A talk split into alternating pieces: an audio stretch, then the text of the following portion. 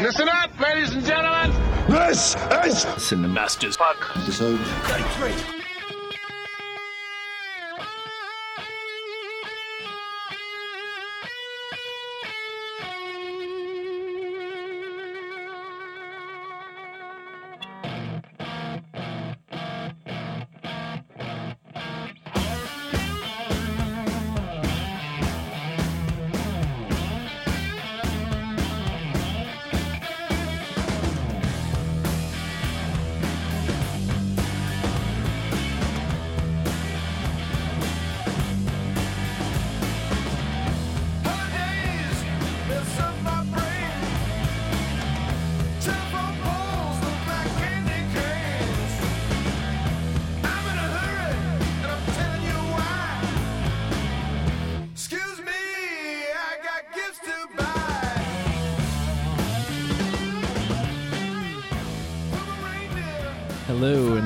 Episode 33 of the Cinemasters podcast.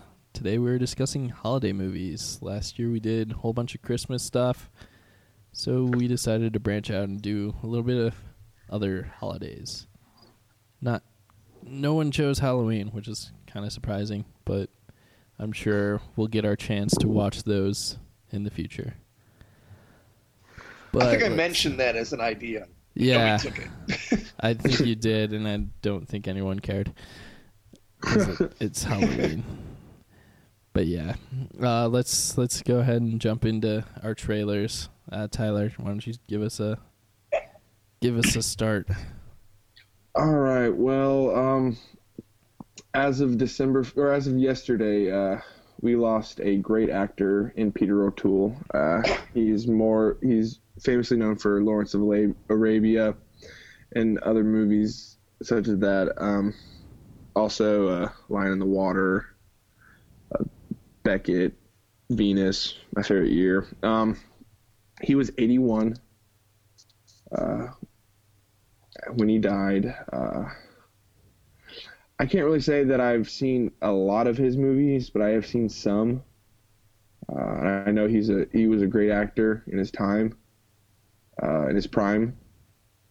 And I know that it is. It's just I know a lot of people are upset and sad that uh, he passed away. Yeah, he's definitely one of the icons from the quote un, air quotes golden age of cin- cinema. Yes. Right. Yeah. Also, a bit of a bit of a philanderer and a drinker. So also from that era, Yeah. Was big big party. Here hang out. He hung out with. Uh, oh God, what was um, Elizabeth Taylor's husband? Um, God, I can't think of the name. Richard something. Well, I mean, he was he was involved in all that group, and uh, I think uh, around the seventies he had to get uh, some surgery because he had he drank too much. Yeah. As a a lot of of, people think, did liver at the cancer. time. Yeah. When my Right. Yeah. Yeah. when my dad uh, when I told my dad he's like he wasn't dead already because Yeah. apparently he had a lot of complications uh, health complications so Well, apparently he also he's known for I think he was nominated for about seven Academy Awards and never won. yeah except maybe eight by the time he died, and I think he, he the only thing he got was a lifetime achievement award.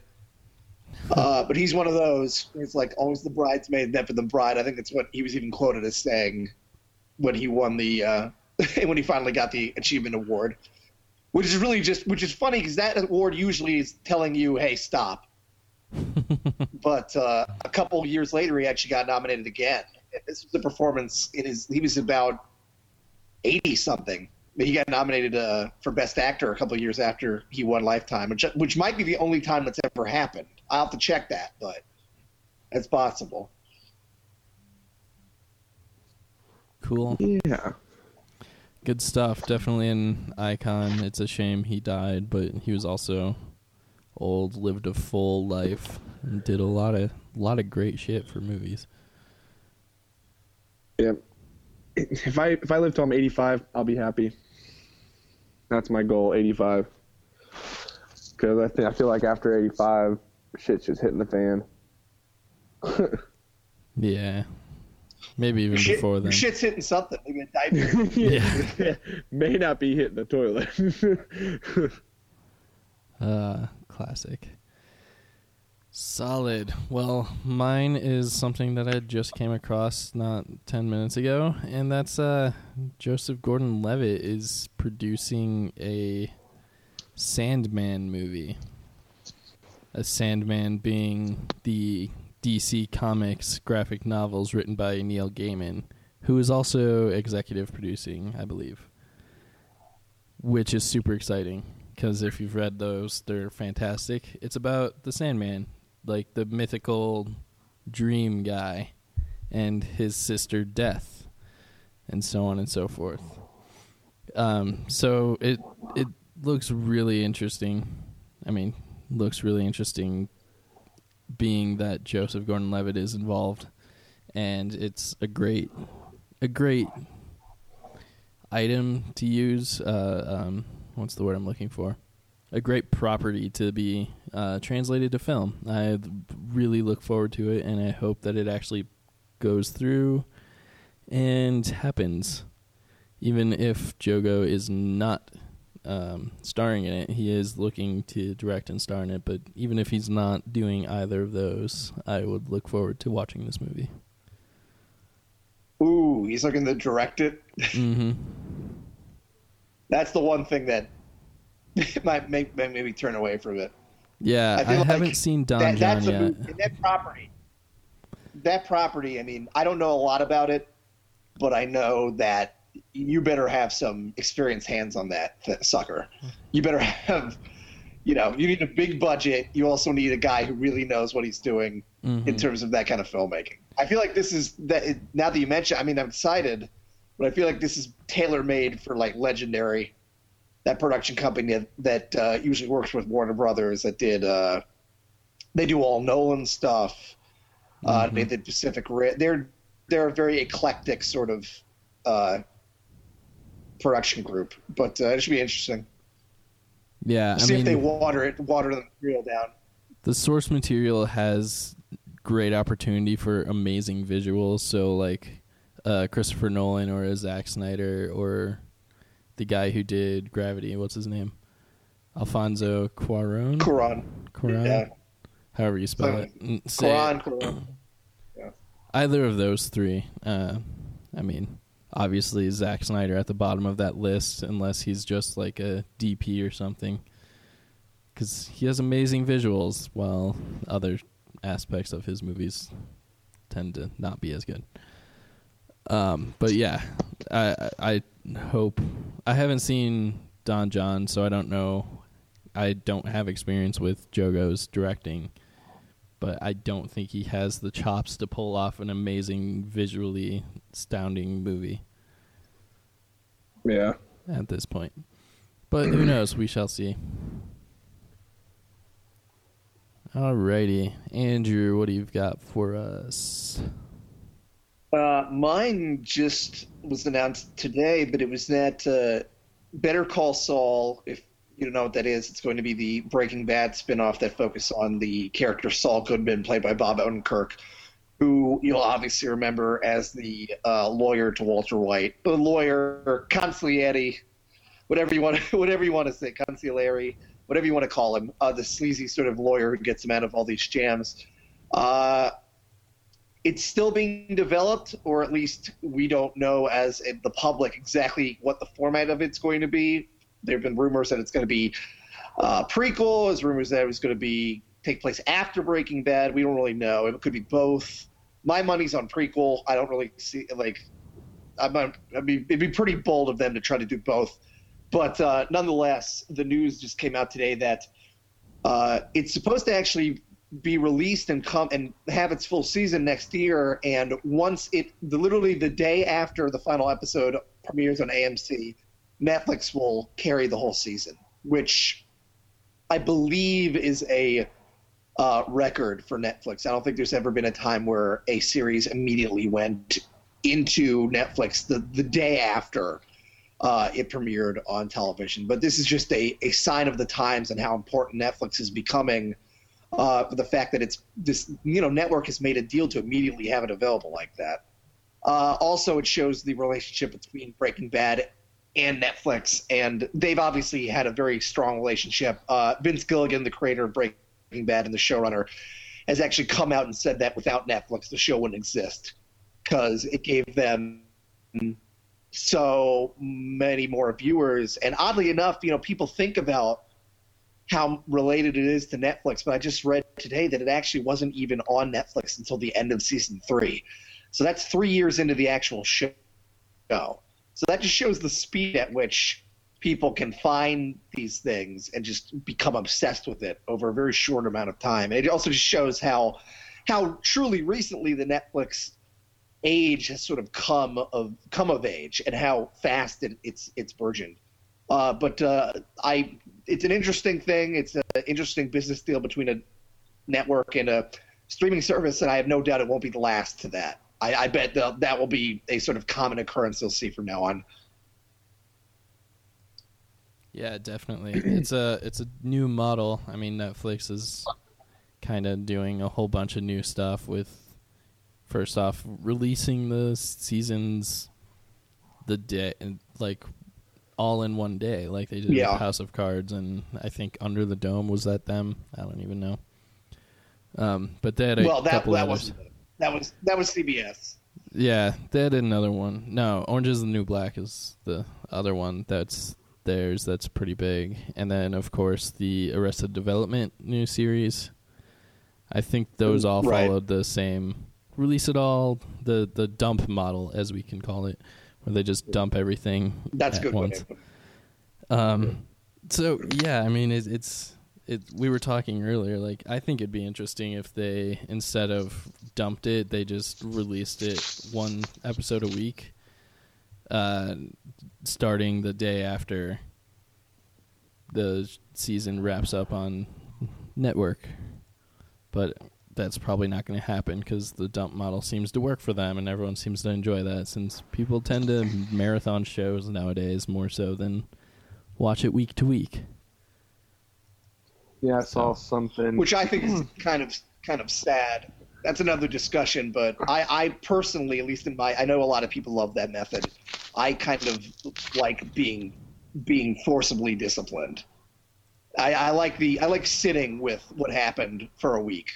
It makes it feel more important to me. That's again, that's another topic, but I think that's a definitely something we could do a topic on, and then think something that I think a lot of people don't think about is how that's it's the, the fact of, of streaming like this is completely changing the way we watch TV. I mean, TV is not written like that. It's written to be breathe, to let it breathe, and to have seasons that have breaks. I mean, uh, if you're, you know, a lot of season finales, if you just like end it and then immediately come to the other one, I can't imagine it would have the same impact as if you wait a whole year.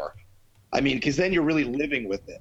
Uh, so I think it's it's interesting. We're definitely living in an interesting time for all of us.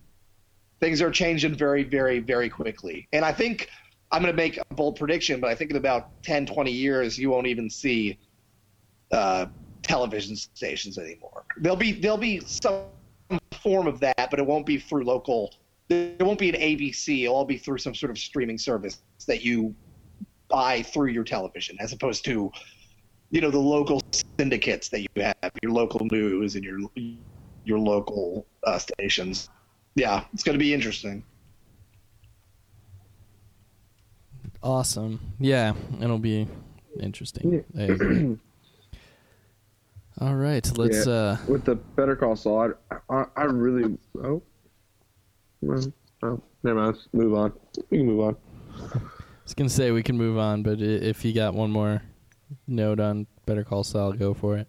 Oh no, I was, I, was- no, I was, I was just saying I'd rather it not be a prequel. I'd rather see what happened after the events of everything, and how it affected him, you know, and the character itself. I mean, Yeah. that- but that's just me. I, I'd like to see maybe Yeah. what they do with Arrow, where he's in, you know, afterwards, but then has some stories that are flashbacky. Yeah. Who knows? Um. Yeah. All right. Well, let's let's move on to our feature presentation.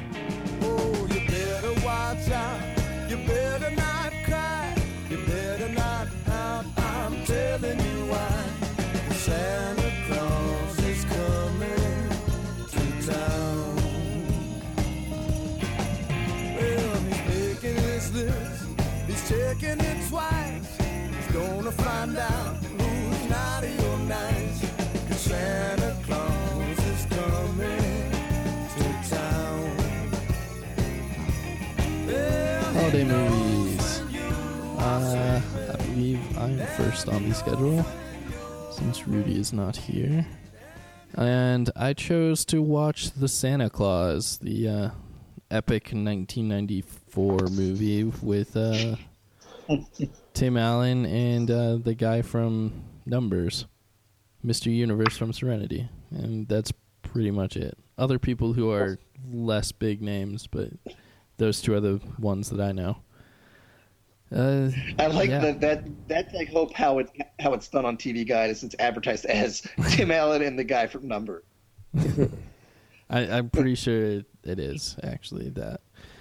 Um, yeah, it's a, it's a, it's a definitely a Christmas movie. It's called The Santa Clause. It's about a guy who kills Santa Claus and then takes his identity and becomes Santa Claus. Because we were watching this and it, it's kind of morbid, like what actually happens. he kills the Santa Claus and becomes Santa Claus. That's weird and crazy and maybe a little too far. Anyways, Now, It's funny you're that you making- say now you're making me think nonchalantly like that. yeah, yeah. I never really thought of it like that, but yeah, that's really kind of screwed up. Way to ruin my childhood, Dan. I I mean, yeah, this is definitely a movie that you can see differently when you when you grow up. I mean, I loved it as a kid. I would watch it once a year at least because you know it, it's it's a great kids holiday movie. It's a whole lot of fun. There's you know the magic. There's Santa. There's the Donner. I think it's Donner. One of the reindeer has just such a great attitude, and it, it's really funny watching it now, like nothing holds up. I'm I was just watching it and like Tim Allen's just being a jerk. He's it, it's really a movie about him learning how to be a dad. At at its very heart, that's what the movie is doing, and also you know finding the spirit of Christmas and believing in Santa Claus. Seeing isn't believing, believing is seeing. That kind of shit, and uh, so yeah, Tim Allen's character is just being a jerk to everybody. His ex-wife, his uh, ex-wife's new man, his his kid. He's not very good with his, all his coworkers. He's just being a, a, an asshole to. And it's like this. This is not nearly as enjoyable as I remember it. And of course, it's the '90s, so all the effects are really, really bad. They do not hold up in the slightest. But yeah, uh, Bernard is funny. David Krumholtz, the Mr. Universe, the guy from Numbers. He- He's always good. Yeah. I don't know. When was the last time you guys watched this movie?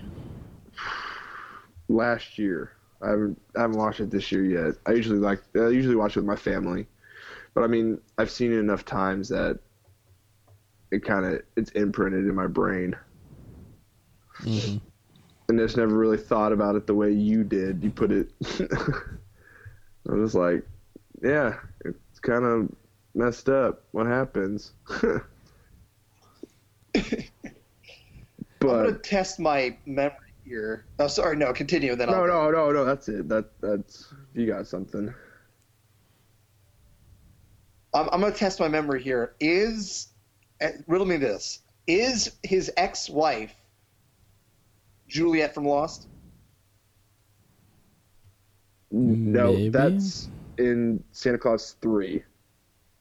She's in. Oh, she gets no, recast. no, no, oh, no, Jesus. no, no, no, no. What Oh, happens boy. is the no. uh it's, No, it's, she comes. She's uh she's her his kid's uh principal in the second Ah, one, and then they get together in the third, or she turns into Mrs. Claus. You're talking about you're talking about Julia. Oh, blonde, right?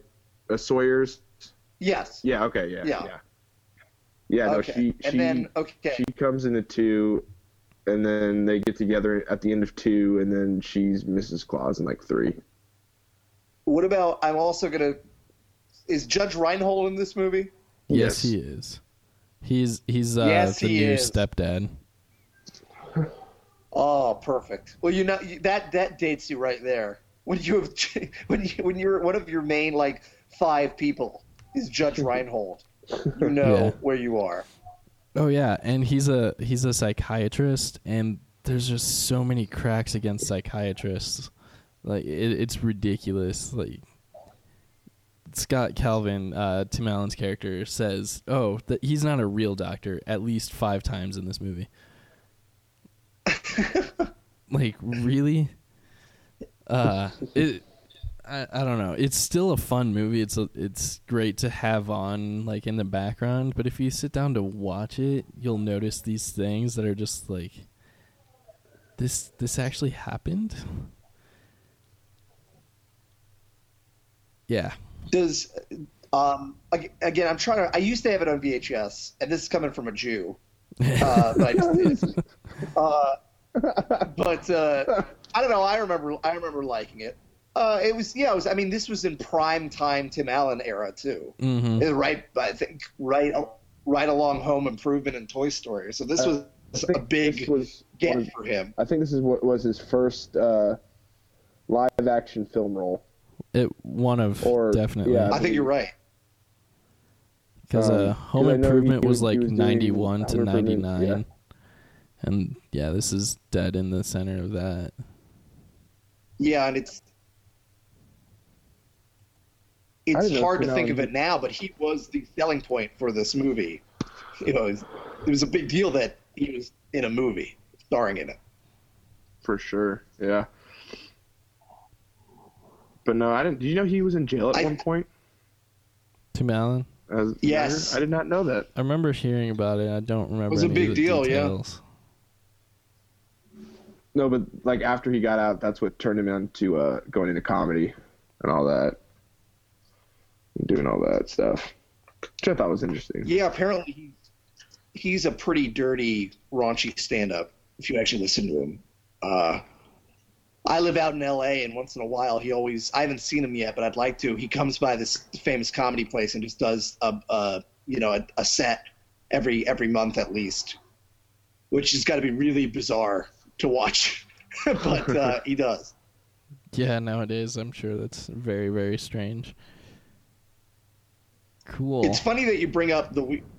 Well, I just just one more thing. It's it's Mhm. funny just that you bring up that that fact that how you can like see an older movie and as a kid it kind of just washes over you even though you understand that he's dead. But then as an adult you sort of you you you just your your brain is larger. You start thinking like, well, what about what about his wife? Is his wife just there, like just mourning in the. North Pole? Yeah, Yeah, we shit. never see her. Dang it! That make. Oh my god! Now, now I'm just rethinking my whole childhood. Thanks, guys. She killed herself, Tyler. That's what happened. oh man. God, this is an. yeah, maybe especially he after the second Santa. one where like he has to find a wife or he stops being Santa Claus or something. So there's Yeah. definitely a Mrs. Right.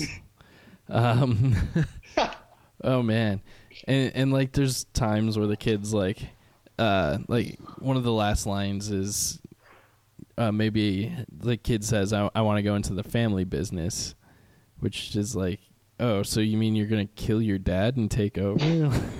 There can only be one. It- yeah, like they they just gloss over the fact that Santa dies, and it totally works in the movie. But when you stop and think about it, it's just oh, okay. So, So- yeah, Does he not age? Let us apologize for every to everybody listening to this podcast. If we ruined your childhood, we're sorry. That- Uh, well, I guess he doesn't age. He get, he grows the beard and gets fat. yeah, I we don't know. really know if he ages. Yeah. He could. We don't know. Yeah. Okay. no questions for me. so yeah. Um, go revisit this if you dare. Uh, it's like I said, it's still a fun movie. It's it's worth having on in the background while you're playing a game or just shooting the shit with your family over the holiday season. But sitting down to watch it might might ruin your childhood. Which uh, I guess poses the question: Does it hold up? Not quite. so that's that. Andrew, what have you got for us? Uh, so I was thinking of holidays, and I mean, we started thinking the big ones like I guess Christmas, Thanksgiving, Halloween. But the one movie that when I thought of holiday, at least any other thing other than Christmas, the one thing that really popped in my mind was Groundhog Day. I would argue, or I would assume that if you tried to think of a movie about a holiday outside of Christmas, my guess is my movie will be your movie. Just not as a competition way, but just saying this movie is. I would say it, it def, it's not. I would not consider it a holiday movie, and yet I will defend it as one. But it, it definitely transcends that idea. Uh, for anyone who doesn't know what it is, who hasn't seen it, and I know I didn't really see it till I was about 17, so it took me a while. Uh, Groundhog Day came out, I believe, in '92. Well, I have it. I have it here. Uh, came out in 1993. Uh, directed by Harold Ramis, uh, the great comedy director who also did uh, Ghostbusters and Stripes with Bill Murray. Uh, it stars Bill Murray and Andie MacDowell. Basically, the overall plot of it is this Bill Murray's a news uh, meteorologist who travels down to Punxsutawney, Pennsylvania, where in real life you know that that's where Groundhog Day is, you know, the holiday where little groundhog pops Tawny Phil, he pops his little head out. You know, if he sees a shadow, uh, we get like 10 or I don't know, 30 more days of winter. And if he doesn't, you know, we, it's uh, going to be warmer. A very kind of dumb, silly sort of holiday. And, and Bill Murray's character is this very sarcastic, Bill Murray esque guy who really nobody likes him. He doesn't really have anything in his life, but he's pretty content with it. He's just kind of an asshole and he's fine with it. Um, so he's there for just a single day, goes to sleep in his hotel room, and then wakes up the next day and realizes it's the same day again. Literally everything that's happening is happening exactly the same, except him.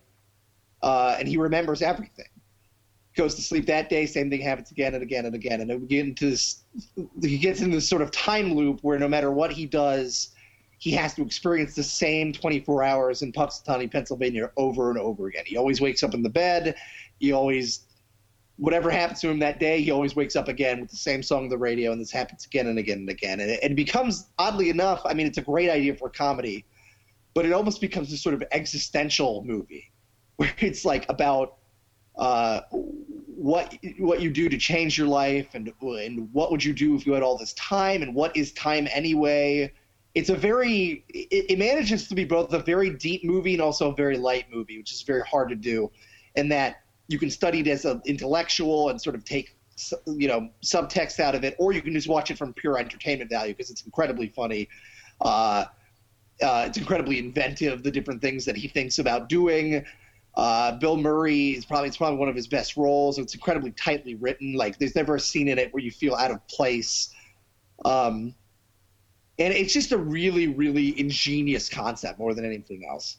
Uh, I think the term itself, Groundhog Day, has been sort of turned into the we we know what that means. If you say Groundhog Day scenario, it's sort of been into our way of speaking, at least from an American standpoint. Uh, the reason I chose it as a holiday movie, you could argue like, but Andrew, this is just it's Groundhog Day. That's not a real holiday. It's dumb, and it's not even really about Groundhog Day. And I would agree with you. That's true. It's not about a specific holiday, but I think it captures what holidays mean to us and that the sort of magical quality we have of holidays. I mean, a lot, most of these movies, the Santa Clause, mo- most of the movies, at least if they if they deal with a positive message, always have the sort of idea of redemption and the idea of a holiday as being this sort of magical time that that is different from all other days, where people's lives truly change.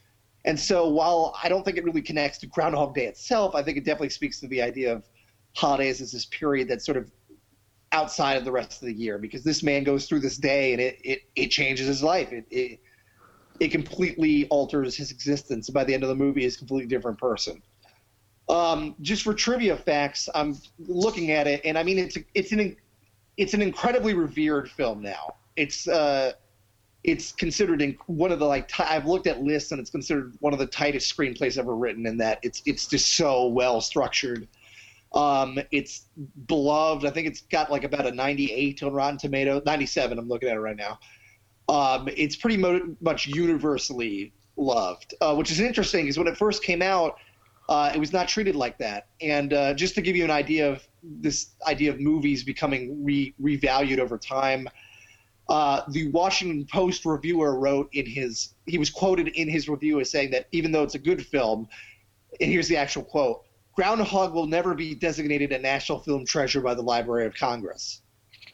Well, in 2006, this was brought in by the Library of Congress as the National Film Preservation Board. So it just shows you how how people's opinions can change over time. Uh, Roger Ebert himself gave it a three out of four star review originally, but then reevaluated it uh, many years later and put it into his list of truly great movies, saying that he had underestimated it. Um, now it's it's just it's got uh, let's see the Writers Guild of America, which is obviously the guild that all writers are under, has ranked the screenplay number 27 on their list of 101 greatest screenplays of all time. Uh, Total Film, which is a British film magazine, uh, has in their 90s issue deemed Groundhog Day the best film of 93, which was the same year of Schindler's List. So again, this is a movie that really grew over time. Uh, the one other thing I'll point out about it is that uh, there's been this thing on the internet where people have tried to figure out exactly how long he was stuck in this loop, uh, actually get like a date, a time on how many days he was truly in this sort of Groundhog Day loop that he was in. Uh, so people with way too much time over their hands have calculated this using math by they take all the things he learns to do, like he learns piano, he learns the ice sculpt, and they use like the idea of how long that takes to become a master at anything and calculate it. So I'm looking at one calculation by one person right now, and they calculated that he was stuck in this loop 3,176 days, total of eight years, eight months, and 16 days. Um, if you listen to the the um, Harold Ramis, the director's uh, DVD commentary, when he wrote the script, they had always envisioned him being trapped in 10 years. So it's just, it's, it, you know, again, it's interesting that we live in this internet era we, where we have this time to think of nonsensical things like that. But it's interesting to think when you watch the movie that it's about eight to 10 years' time that this guy's reliving the same day over and over and over again. Interesting. Yeah, I haven't seen this movie all the way through. Um, maybe ever. I'm pretty sure I've seen the whole thing because it's on. It used to be on TV quite a Right. bit. T- right, right. Uh, interestingly, it was filmed in Woodstock, Illinois, about 15 minutes from where I grew up. So I've been to that square many, many times. I've seen a lot of movies at the theater right off that square because it's super cheap. Um, yeah. What I remember, it's a really fun movie, and I really, it's on my list of movies I definitely, desperately need to uh, revisit slash watch again. But yeah, I don't have much to say on it due to that. Yeah, it, de- it definitely works better. I, I fucking was the same way. It's Bill Murray. It's, it's Bill, it's fucking Murray, okay? But yeah, you got to say the fuck. It doesn't work without without Murray. I Yeah, it's definitely one that I caught on TV. Yeah. I, I I caught on TV a lot before uh, I fully saw it. I think it works better if you watch it from beginning to end. Because I think most people just kind of like, oh, this is fun, but you really appreciate it once you see it from uh, start to finish. yeah, I, I love the movie. Uh, uh, I think it's great all around. Andie MacDowell's great in it too. Um, I just love the different things that he does. That he knows he can die basically, and he does all this crazy things, and just it, it's a it's a fun ride too. I think it takes you on this fun journey, fun ride, Right. And but you basically hit the the nail on the head. With everything you said. Yeah, it's also. I mean, it's also a very I wouldn't say it's dark. Dark isn't the right word, but it definitely isn't scared to go into the dark places of what this concept means. Like it doesn't just use the concept for laughs. It takes it very realistically. Like if this happened, if this truly happened, what would you do? And you know, how depressing would it become? And it, it, it should be applauded for taking it so seriously. Yes, Definitely has moments of dark comedy. for sure. Good. All right, and good on uh well, let's ask this. Does it hold up? Kind of answered already, but I would say, would say absolutely. Yeah. probably more so than when it was released. That's what it sounds like. Um Yeah. cool. Yeah. Shall we move on? Yes. Yes, yes. I can take anything.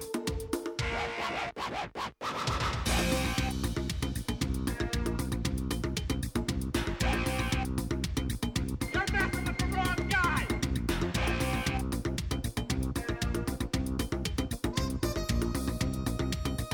I can take anything. Tyler, take it away. Right, I did the Thanksgiving film Planes, Trains, and Automobiles, uh, starring, Ah. yes, starring Steve Martin, John, and the late John Candy, the late great John Candy. Uh, it was directed by John Hughes, who's famous for Sixteen Candles, The Breakfast Club, Weird Science, Ferris Bueller's Day Off, and uh, movies like that. And he has other writing nods for a whole bunch of movies too. Home Alone, uh, uh, vaca- uh, Lampoon's Vacation, and all that stuff. Um, basically, we have a movie. Uh, the synopsis on uh, IMDb: A man must travel, a struggle to travel home for Thanksgiving with an obdurate slob of a shower ring salesman for own, his only companion.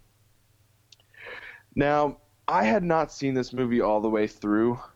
Uh, my this is my dad loves this film. He loved it uh, when it came out. He still loves it to this day. But I don't think I watched this all the way through until a couple years ago. The first time I ever I ever saw it. Now, the movie Due Date had come out before me seeing Planes, Trains, and Automobiles, and I and I did like the movie Due Date. And to my surprise, when I watched it all the way through, Due Date took a lot from this film. Uh, it's kind of the buddy Oh, yeah. comedy, the buddy comedy, the road trip comedy. Um, these two actors are phenomenal together. Uh, I don't, I don't, I don't think I've seen a better comedy duo in a long time in a film like this.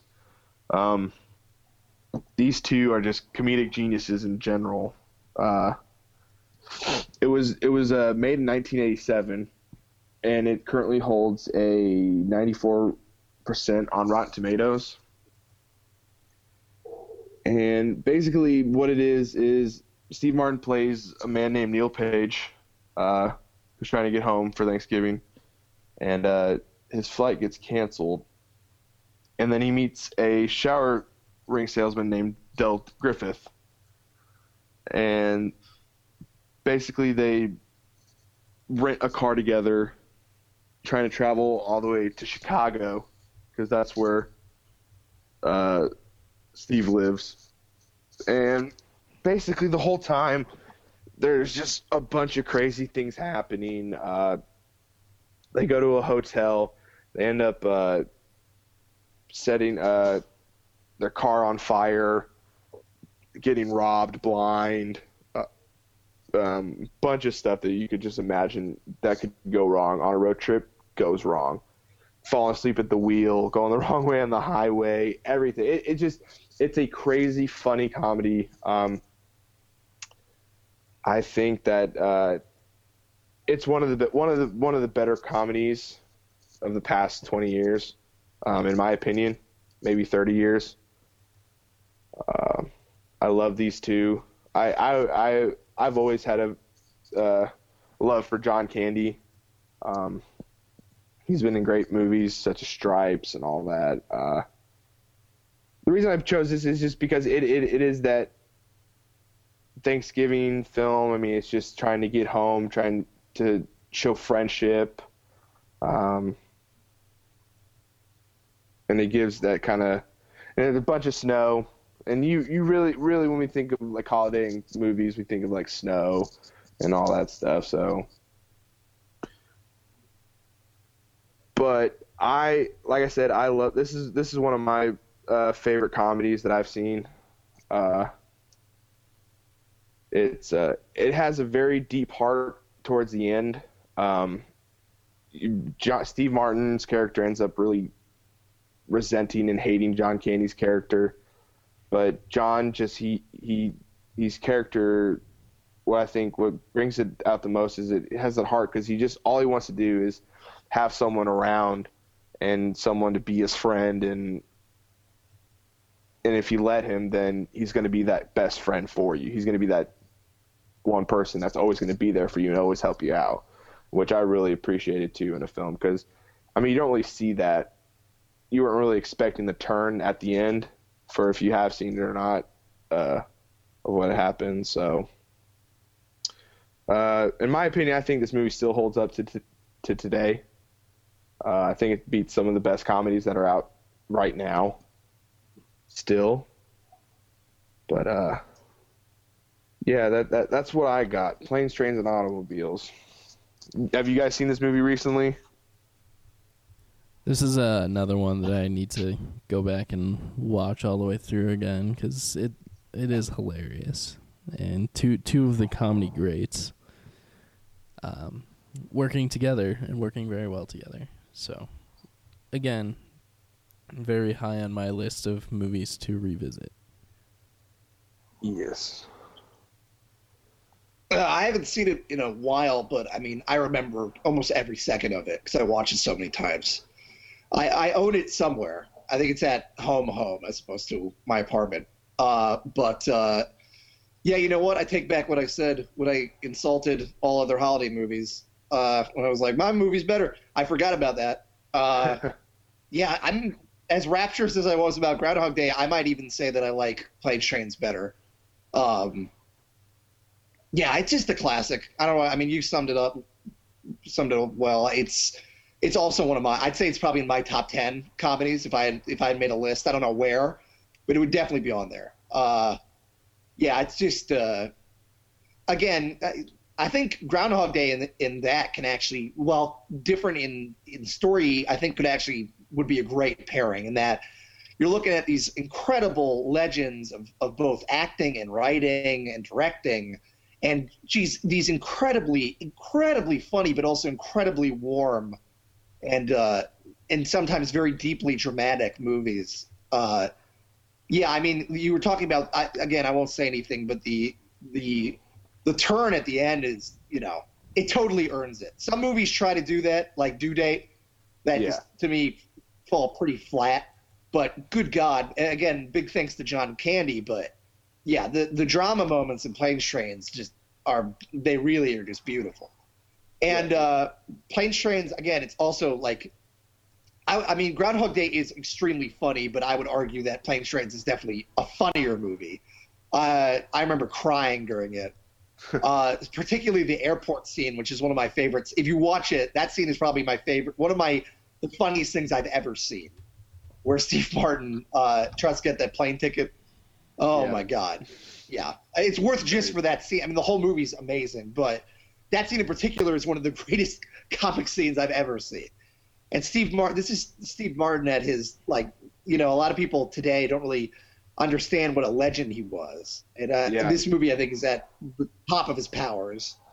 Yeah, this and The Jerk was some of his comedic Right. gold. Which, Yeah. But and uh, like I said, I think it holds up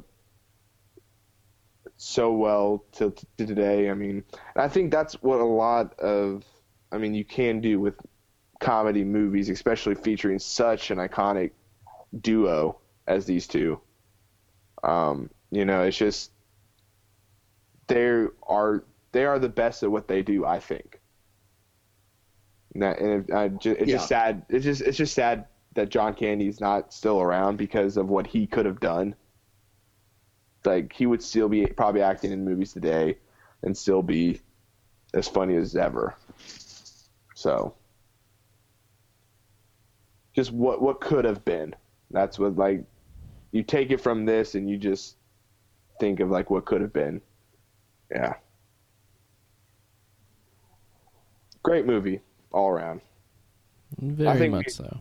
Yeah, I think these are great holiday movies. You should definitely check them out. Yeah, we definitely picked two classics and then a Tim Allen movie. A not awful Tim Allen movie. Uh, a a very interesting movie to go back and watch. Tim Allen movie. Yes. All You should, right. w- would you say that it works to just watch it as a drama now? just go back and watch it. drama, drama, know- thriller, crime, dr- crime thriller. If, if you would change the um, the music in it, I bet it could totally be recut as a kind of a really dark drama. I don't know. It it wouldn't be a great drama because none of the performances really go that far with uh, any of the conflicts, but it'd be funny for sure. Alrighty, uh, let's uh, get into some recommendations in our credits segment. When the days are cold and the cards all fold and the saints we see are all made of gold. When your dreams all fail and the ones we hail are the worst of all and the bloods run stale. I wanna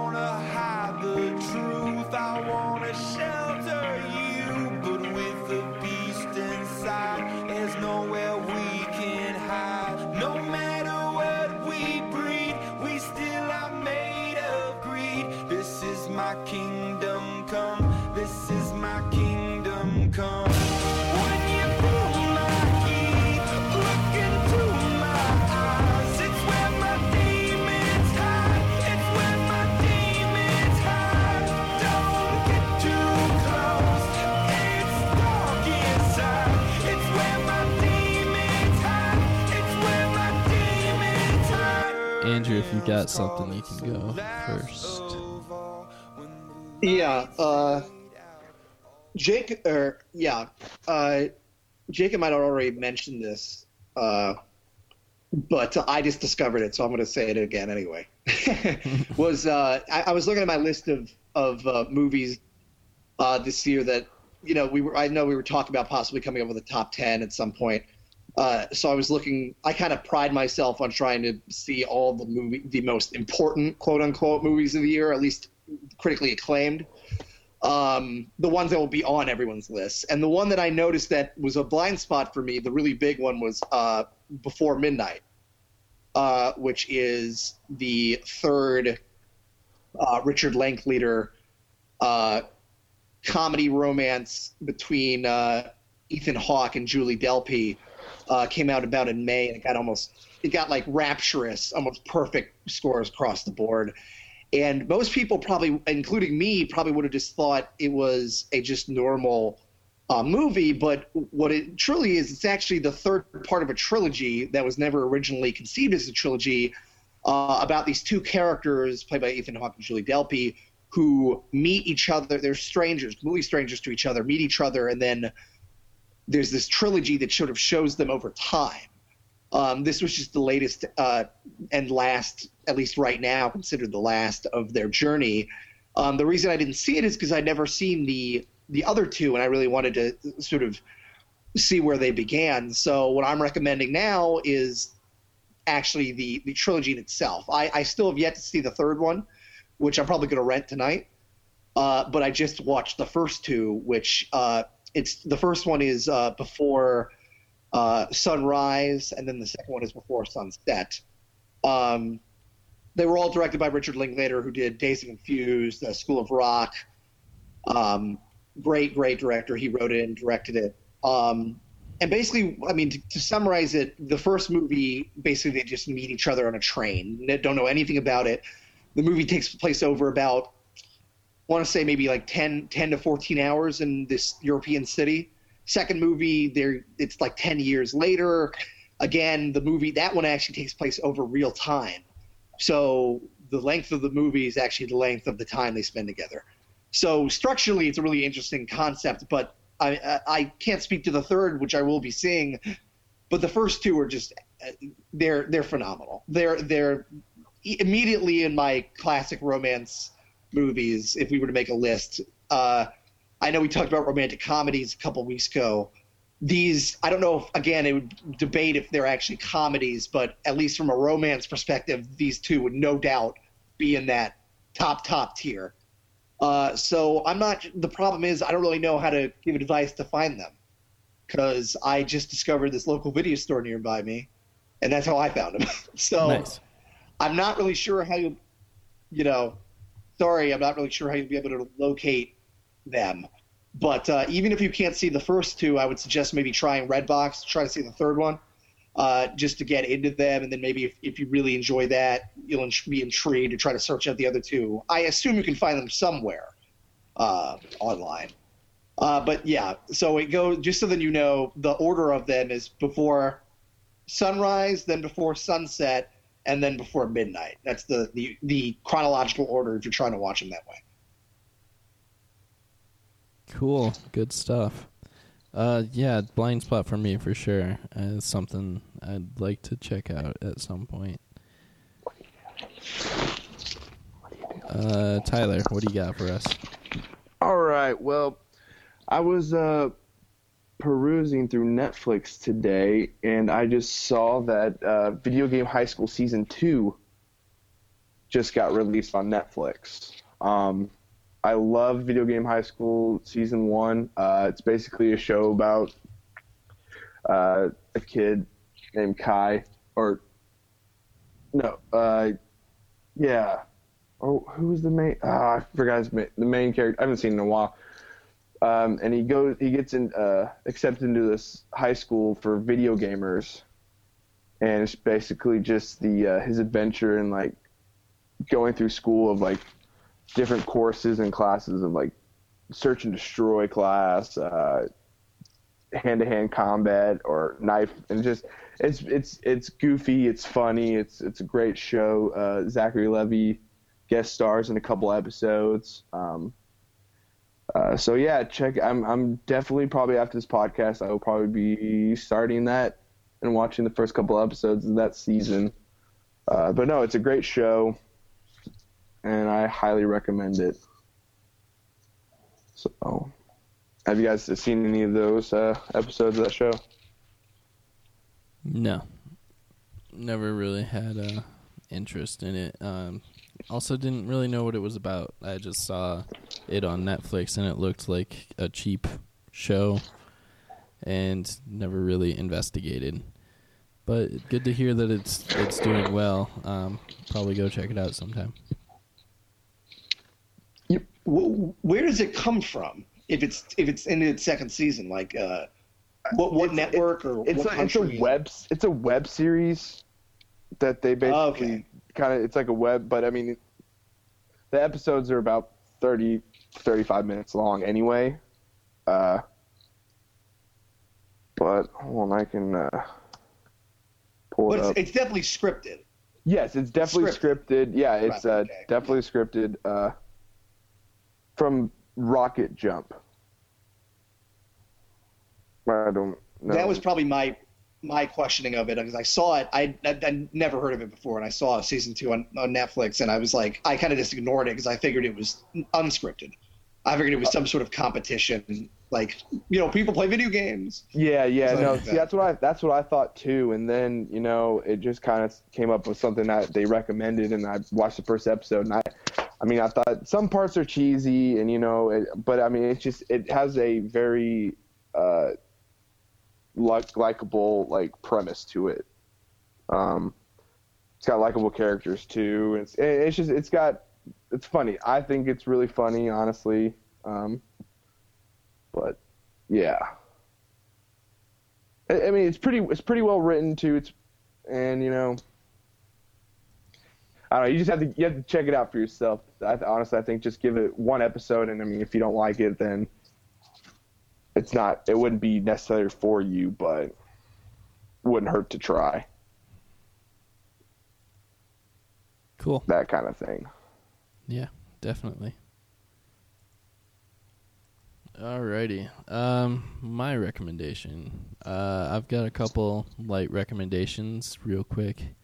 I just finished reading the new Green Arrow trade. I say new in that it just was released and not so just released in in the new graphic novel trade paperback form and not in comic issue form because it's from the uh, early 90s. It's uh, Mike Grell's Green Arrow run that that started at number 1. It was uh came after the Longbow Hunters, which was his uh kind of darkening it's the uh the air quotes uh Dark Knight Returns of Green Arrow where it it makes the character darker.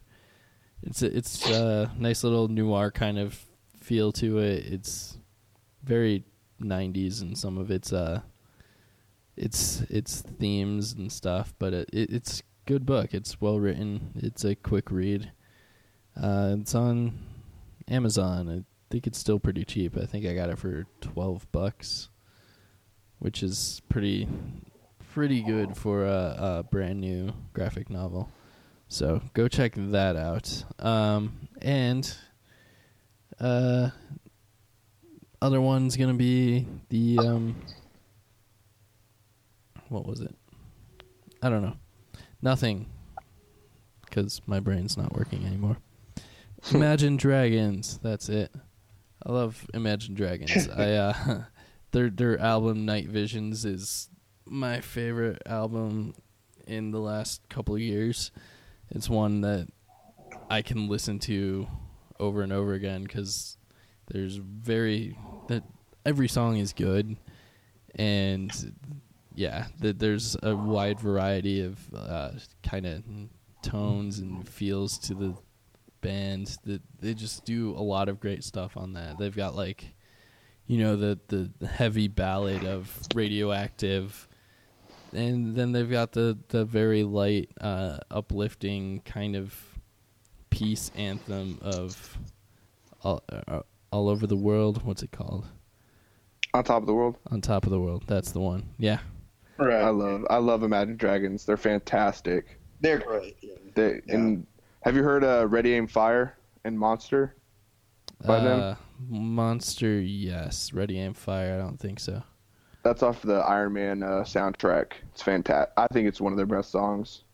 Nice. Um, yeah, and if you like, if you really like Imagine Dragons, uh, let me suggest the band called Bastille.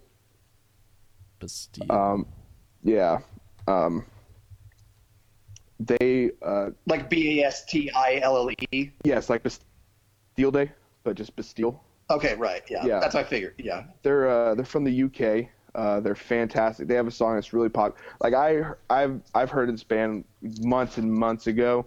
Uh, they have a song that's out playing on the radio. It's called Pompeii, uh, which is really good. Uh, I downloaded their EP. Their it was called Haunt before they came out because they didn't have anything on the iTunes US store. Uh, months a couple months ago before they came out with their album here. So I had bought whatever EP they had con on iTunes and been listening. It was like four songs, and I had it on repeat all day.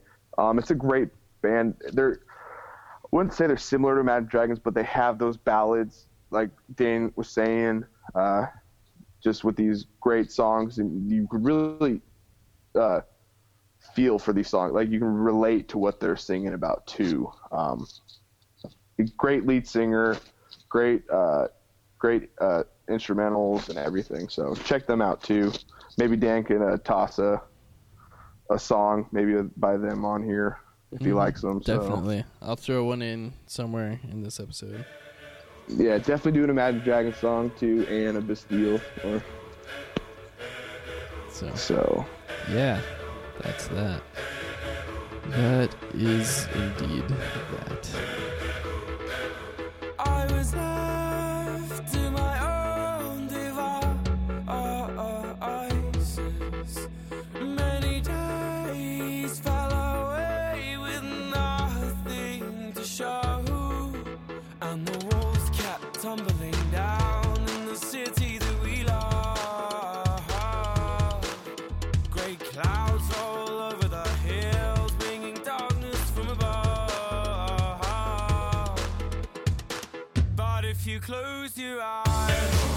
Does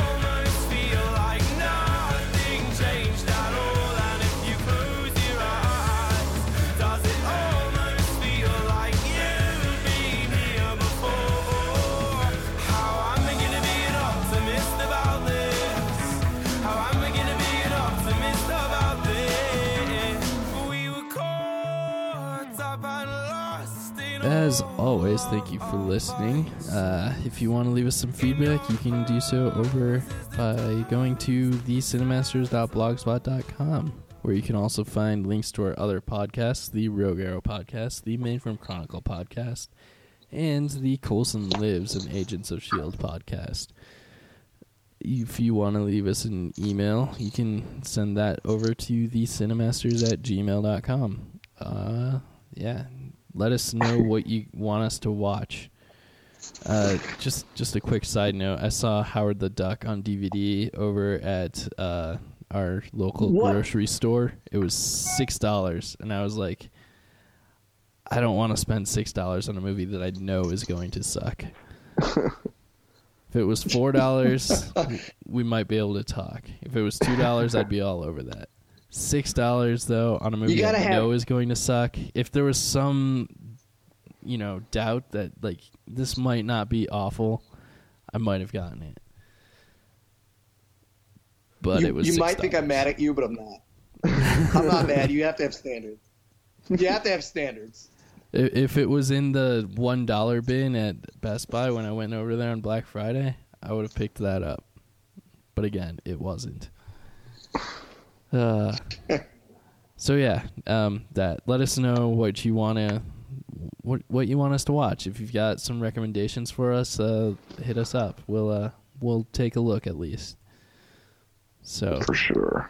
yeah, that, that's, Leave us we thinking feedback. of a top ten? Is that is that our next uh, our next thing? Is that yes. what, what the idea was? Potentially. I was looking at the schedule, didn't quite get there yet. Um, let's see. This one's going up Christmas Eve, actually.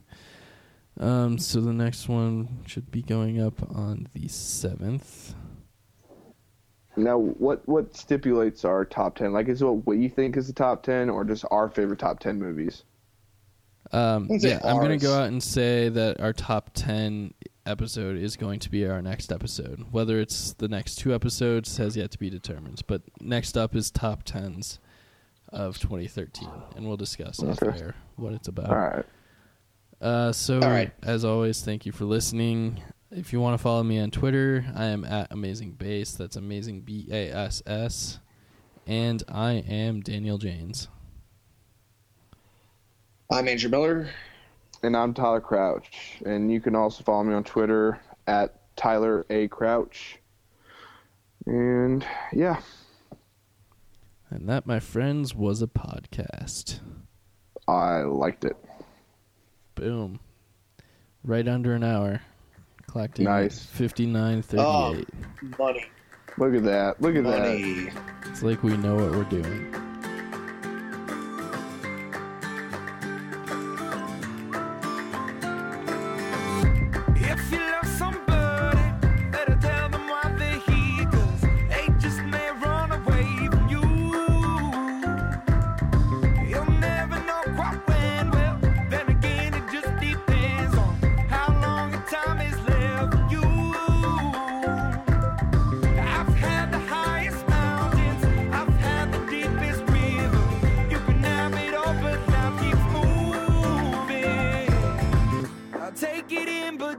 But down. i I'm on top of the world, eh?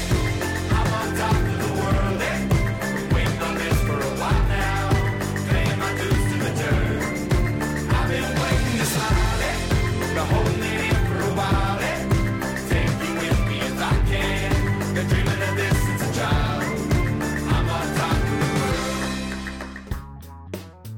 The Cinemasters podcast is an Autological Media Productions podcast.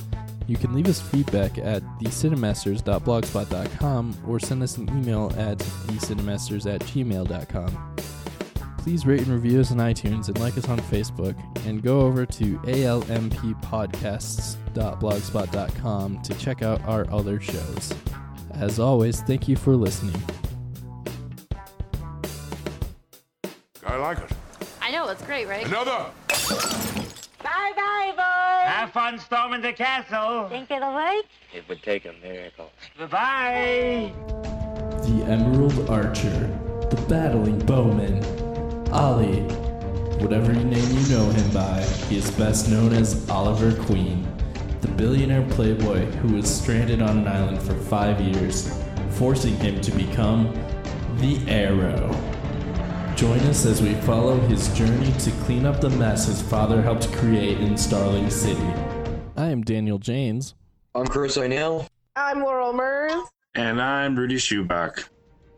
And you should check out Rogue Arrow Podcast, where we talk about the CW show Arrow.